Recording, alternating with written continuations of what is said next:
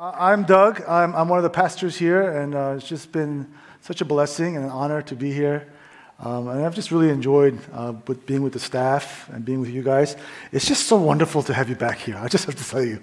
Uh, it's, I'm thankful for technology, but there's like nothing compared to just being together with brothers and sisters and worshiping, even with our masks on, and even if we're trying to social distance, it's just so much better. And I just give thanks to God. Um, so, uh, let me just give you a quick warning. Today, um, my sermon might be a little bit longer than you know what's normally scheduled. Maybe not, but just in case, I want to give you a heads up um, because I'm going to be exegeting the scripture a little bit, but I'll also be giving my testimony.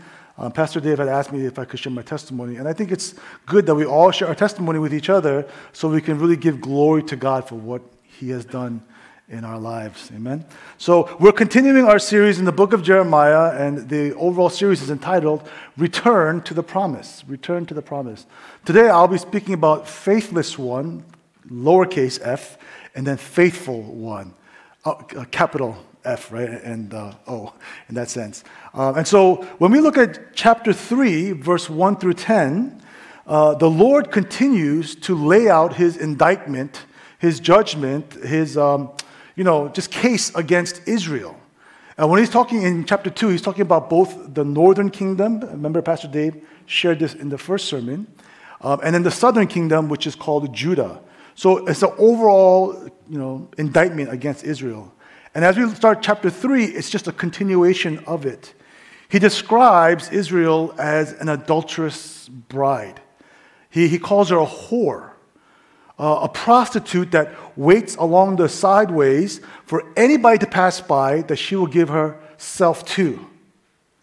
Now, even though God had warned the northern kingdom of Israel again and again to turn away from seeking false gods, they refused. They did not hear and heed God's warning. So, what did God do? God removed his protection and his blessing, and he gave them over to the Assyrians. In 733 BC, the Assyrians, they laid siege against the northern kingdom, Israel, ransacked it, and took thousands of Israelites into the Assyrian exile. And even after that, they still would not return to the Lord. But here is what the Lord says in Jeremiah chapter 3, verse 10. We'll start from there. Jeremiah chapter 3, verse 10. Yet for all this, for all that had happened to Israel, her treacherous sister Judah did not return to me with her whole heart, but in pretense, declares our Lord. The word pretense is the word falsehood, deceptively. Verse 11 And the Lord said to me, to Jeremiah, Faithless Israel has shown herself more righteous than treacherous Judah. Israel is faithless, but Judah is treacherous. Now, why would God say this? What is treachery? Treachery is a betrayal of trust, it's acting deceptively. So, in essence, it's Judah is saying to God, You are my king, Jesus. You are my king. Amazing love. But I actually worship money. But I actually worship pleasure.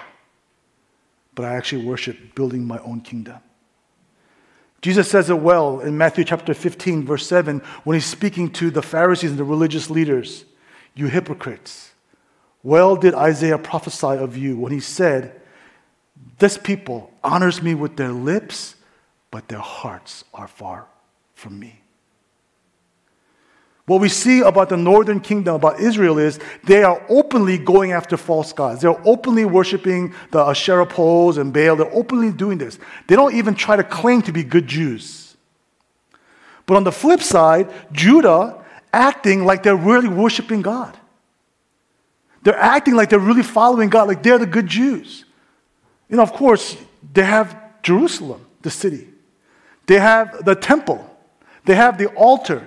They have the high priest and the priest. They have the scroll. They have the sacrifices that are being burned every single day and just rising up with incense. So they're doing all the worshipful stuff on the outside, but on the inside, they're only pretending. They are not coming to God with their whole heart. You see, man looks at the outside, but God looks at the inside. What he wants is not just our outward rituals of worship, he wants our whole heart devotion. And if you think about it, that's absolutely right. It's absolutely fair. It's absolutely just that this is what God would expect. Imagine those of you, I mean, I see a couple, maybe a couple married couples, but I also see some who are going to be married, and some of you who maybe in the future want to be married. But imagine you go up the, on that day and you know you, you invested all this money in a ring and you want to propose and you get on your knee and you say, I love you with all my heart. Will you marry me? And you open up the jewelry box and she goes, oh, and she looks at you and she goes, Oh, yes, I love you completely too on Sundays. But Monday through Friday, I'm going to love Jeff, and Saturdays, I'm going to love Alex. You would say, What? No way. That's, of course not. And God, because He gives of Himself 100% in His covenant commitment, it is just and it is right that He expects that in return from His people. Judah has been treacherous, pretending to love God, pretending to worship God, but actually worshiping and loving another. So let's continue on. Jeremiah chapter 3, verse 11. And we'll read to verse 14.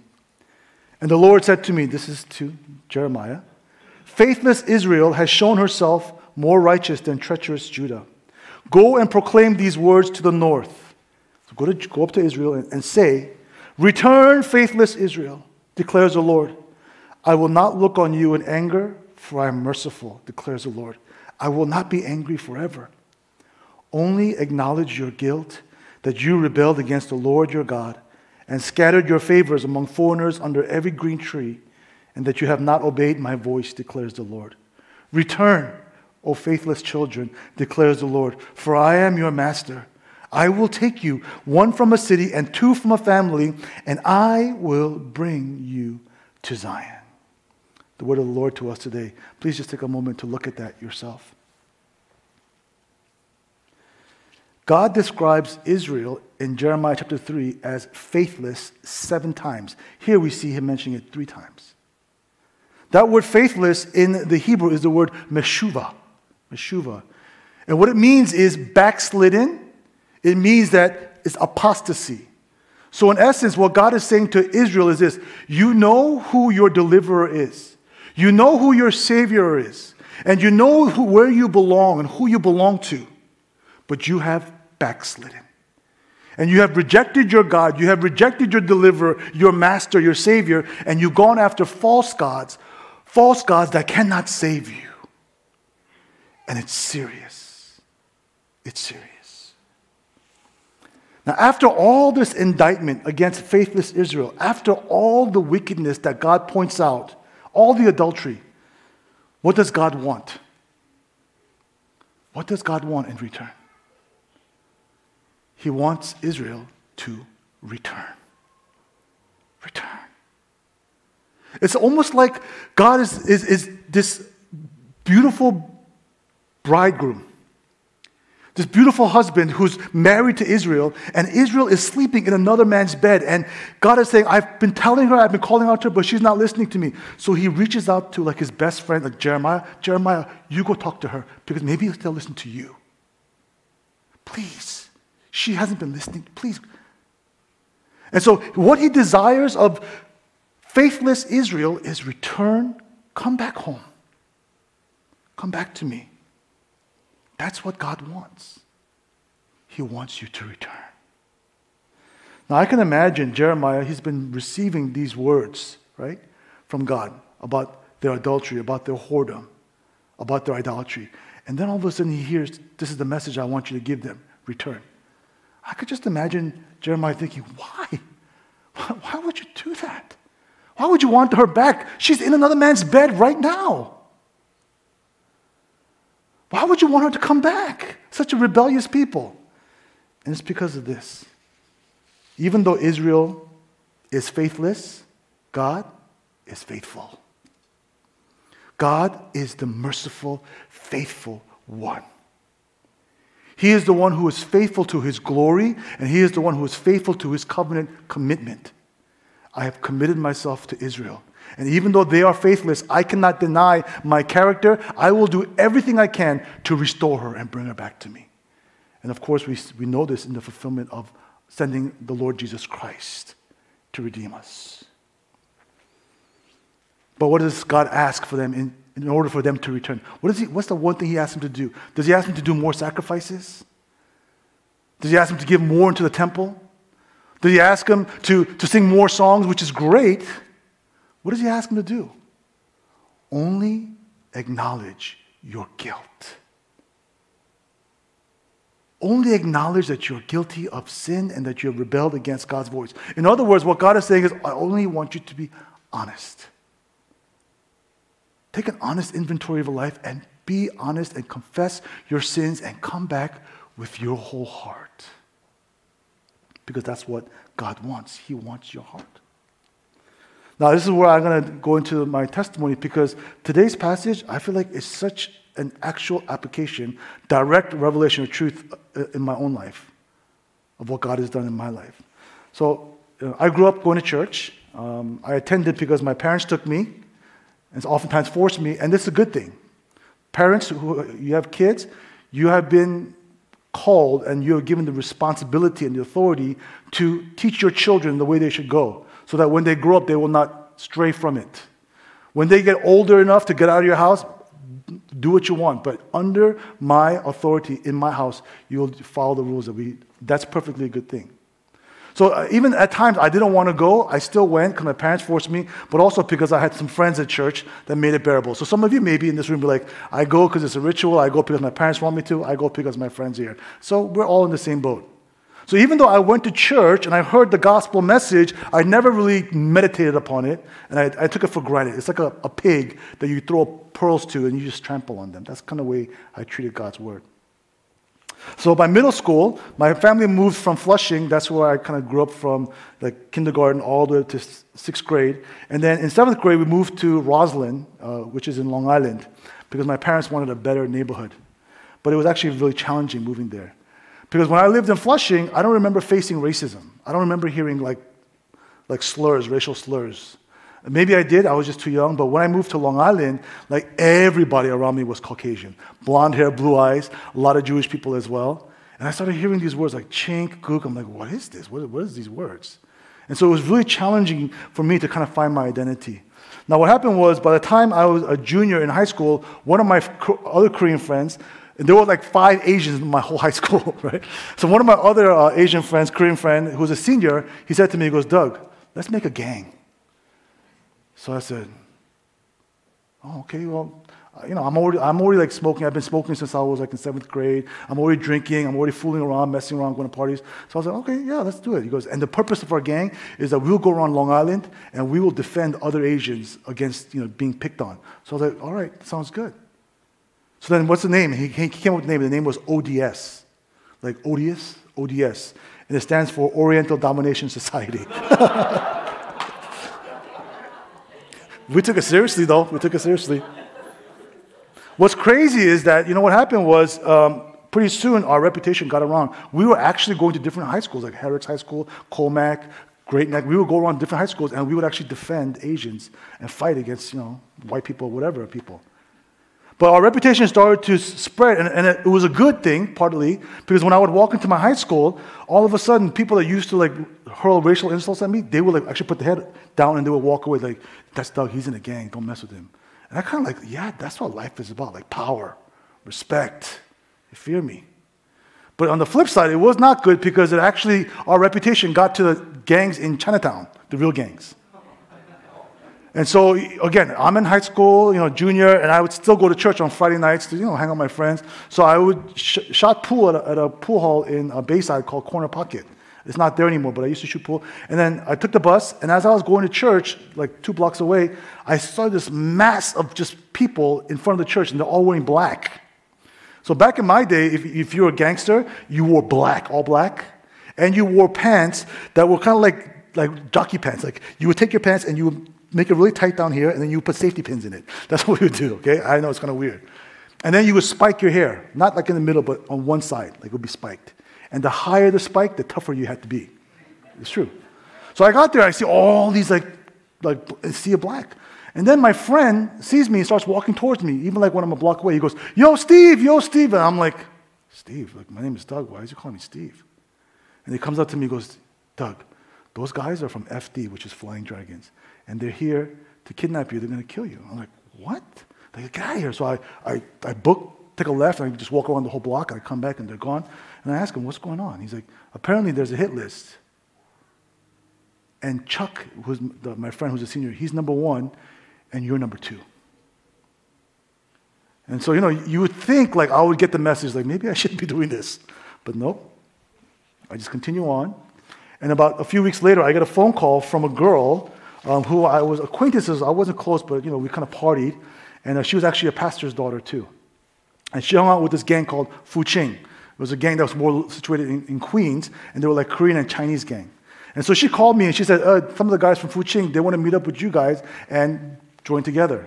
So I thought, okay, that's cool. We get become more powerful and whatever. So Chuck, myself, and three other guys from ODS, we go to Flushing Diner, meet five of those guys, and we're hanging out there, but it was felt really weird. Everyone's staring. So they're like, let's get here, let's go to Flushing Park. So we go, okay. So we go to Flushing Park. One of my guys go into their car, and one of their guys goes into our car. And the guy who's in the car with us, he's really friendly. He's like, oh, like, it's cool, man. We're going to join together. I'm like, yeah. So we get to the thing, and one of the guys in my car, he actually had a gun, but we told him, leave it. You don't need it. Just leave in the car. So as we get out of the car, all of a sudden, I hear their trunk close. Doom. And I'm like, what, what the heck? What's going on? And as they're walking towards us, one guy has his hand behind his back. Two guys has their hand in their jacket. So as we enter the park, there's no one there. The guy pulls, uh, he has a Louisville slugger, the wooden bat. And the other guy pulls out a little Mets bat and the other guy pulls out an iron pipe. And the guy who was in our car, he pulls up his shirt, and he has a 38 revolver. And he says, if any of you try to run or, or scream, I'll, I'll shoot you. So they tell us to sit down. And then they ask us, which one of you is Chuck? I'm like, oh, you know, I, I, I, don't point to him. I don't point to him. But, you know, it's not me. And then just, they just jump on him. And they start kicking him. And, you know, Chuck is not a gangster. He lived in Long Island all his life. He has a 3.7 GPA. He, he's not a gangster. And so they start beating him up. He's like, cut it out, cut it out. He's like defending himself. And then they do that for a couple minutes. I don't know how long. And then all of a sudden they go, which one of you is Doug? And I'm like, oh, it's me.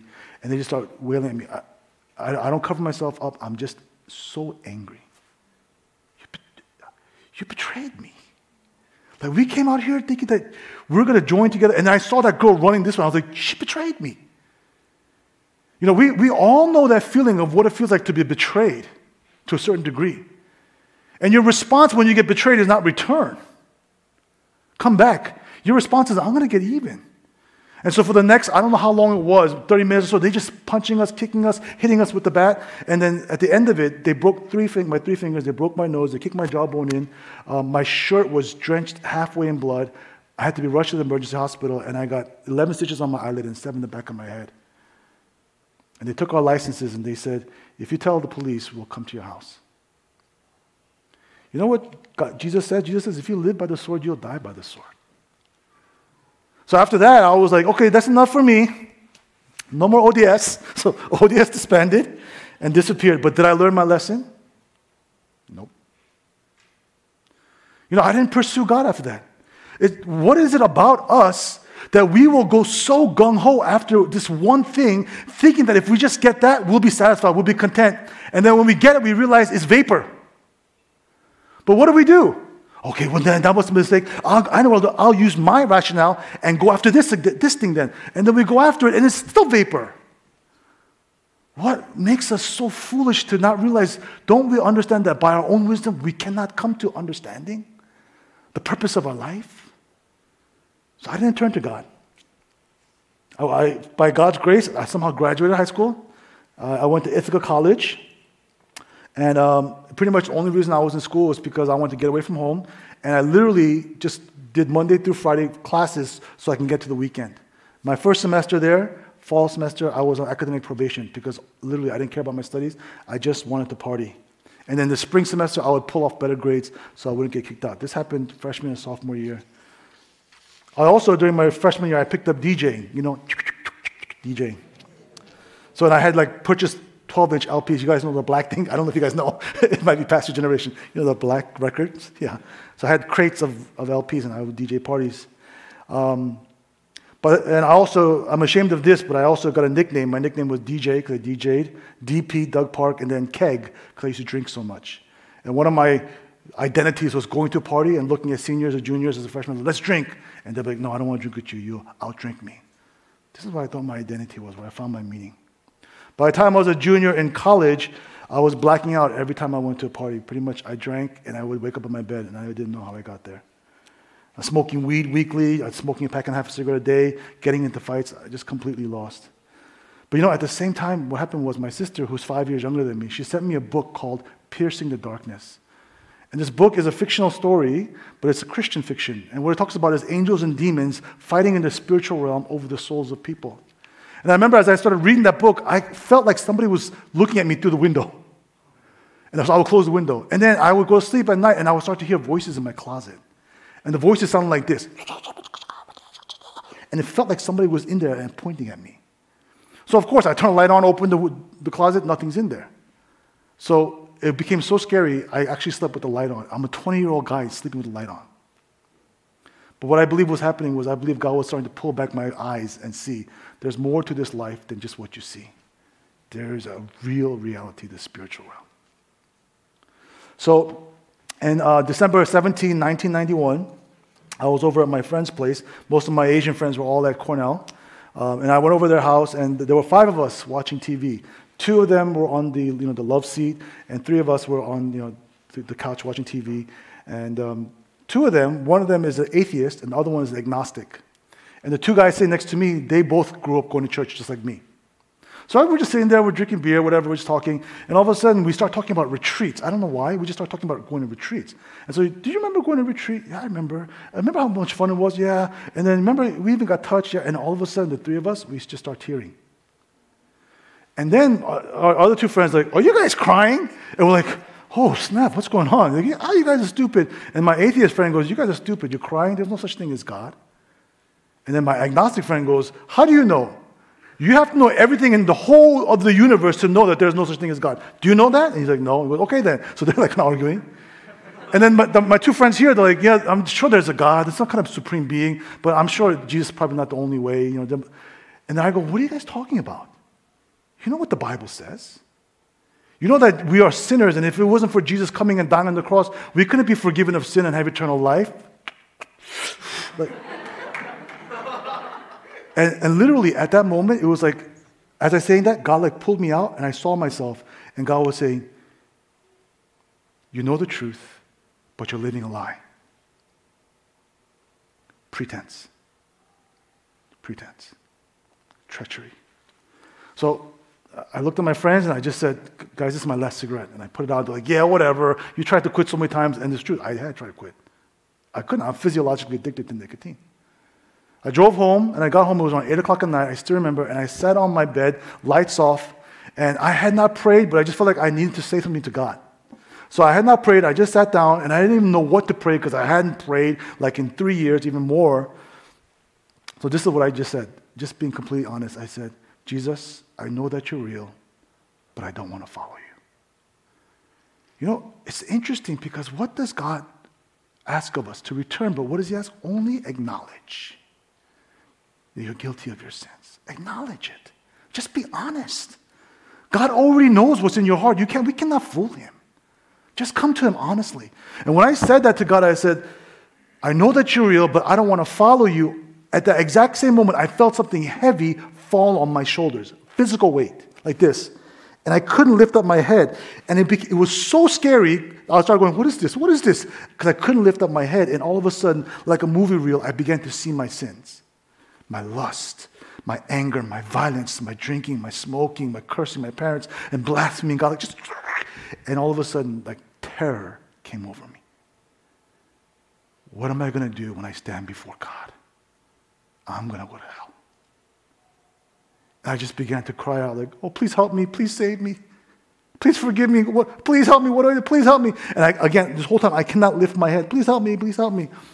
And as I'm saying this, my eyes are closed, but all of a sudden I see Jesus on the cross. I don't see his face. I just see his hands, I see his, his hands and his nails, his feet nailed to the cross. And then blood started to come down. I see his blood coming towards me. And at first, it terrified me because I was like, what is this? What's going on? And all of a sudden, as it's coming down, it touches me and the weight just goes, just lifts off completely. And I just start, I just stand up, I just start going, thank you, Jesus. Thank you for forgiving me. Thank you for saving me.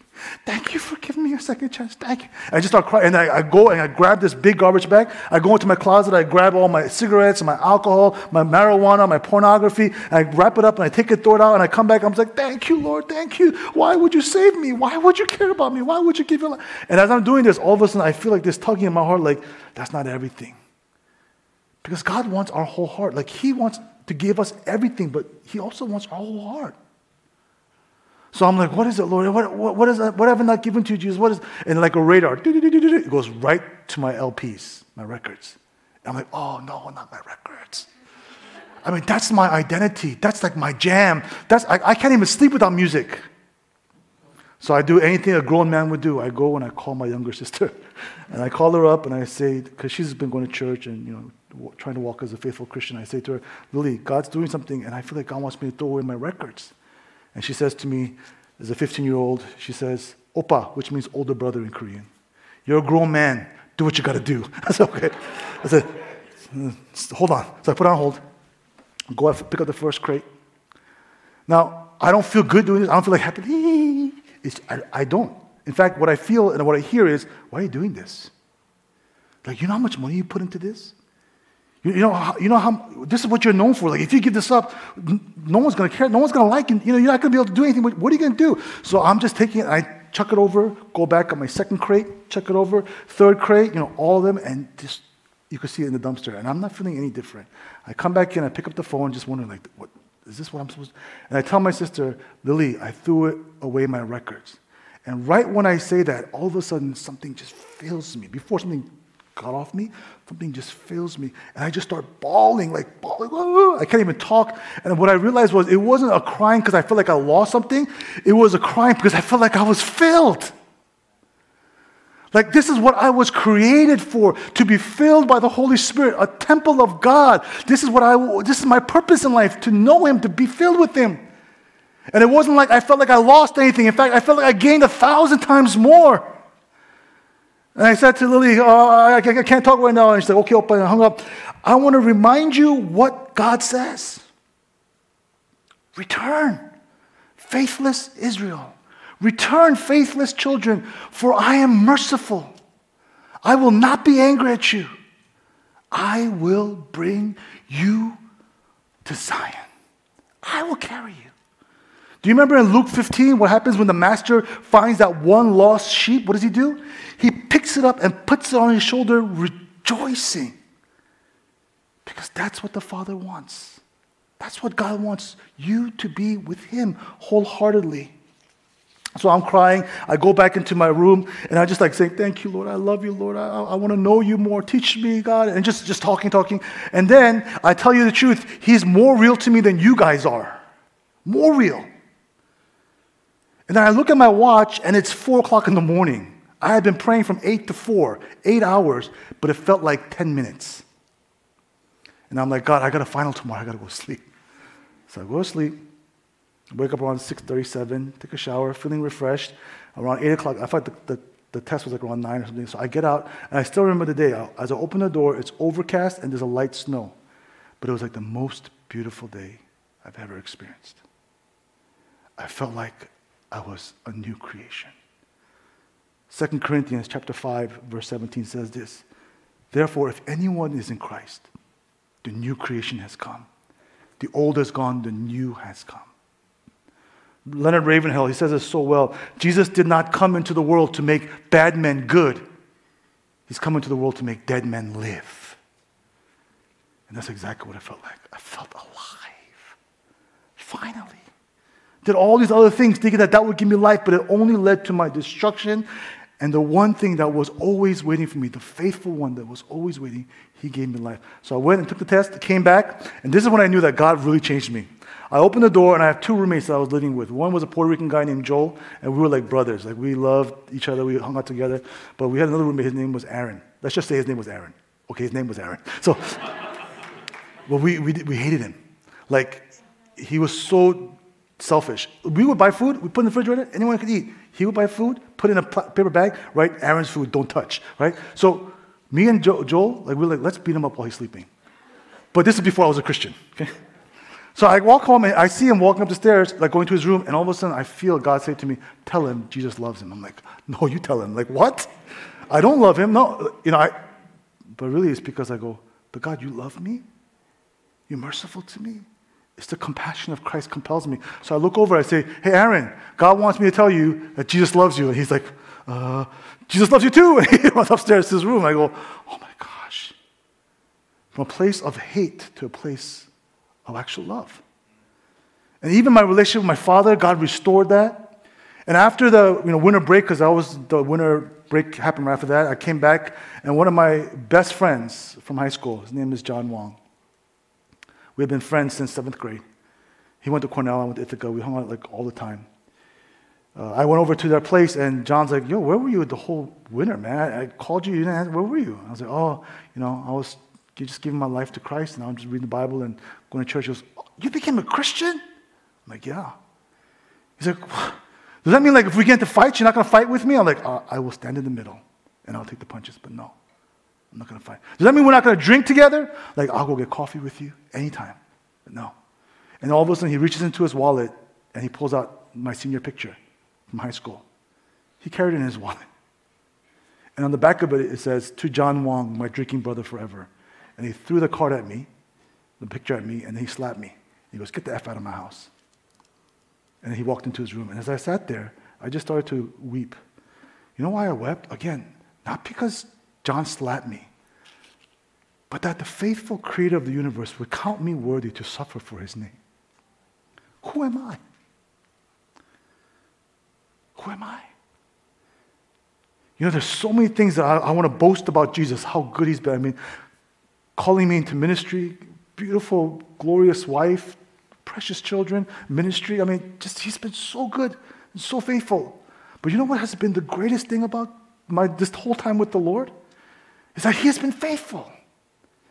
And the fact that the, the holy, righteous one would continue to call to me, return back to me, Doug. Even when I stumble today, even when I fail today, God says, I knew you were going to do that, but I still loved you and I still forgave you. Even if you know he knows what you're going to sin tomorrow. That's the faithful, merciful God that we serve. And today, I hope that you will hear the words of God through Jeremiah. Return. O faithless children, return, declares the Lord. For I will not look on you in anger, for I am merciful, declares. I will not be angry forever. I'm your master, and I'll bring you to Zion. I want to just invite the praise team to come up.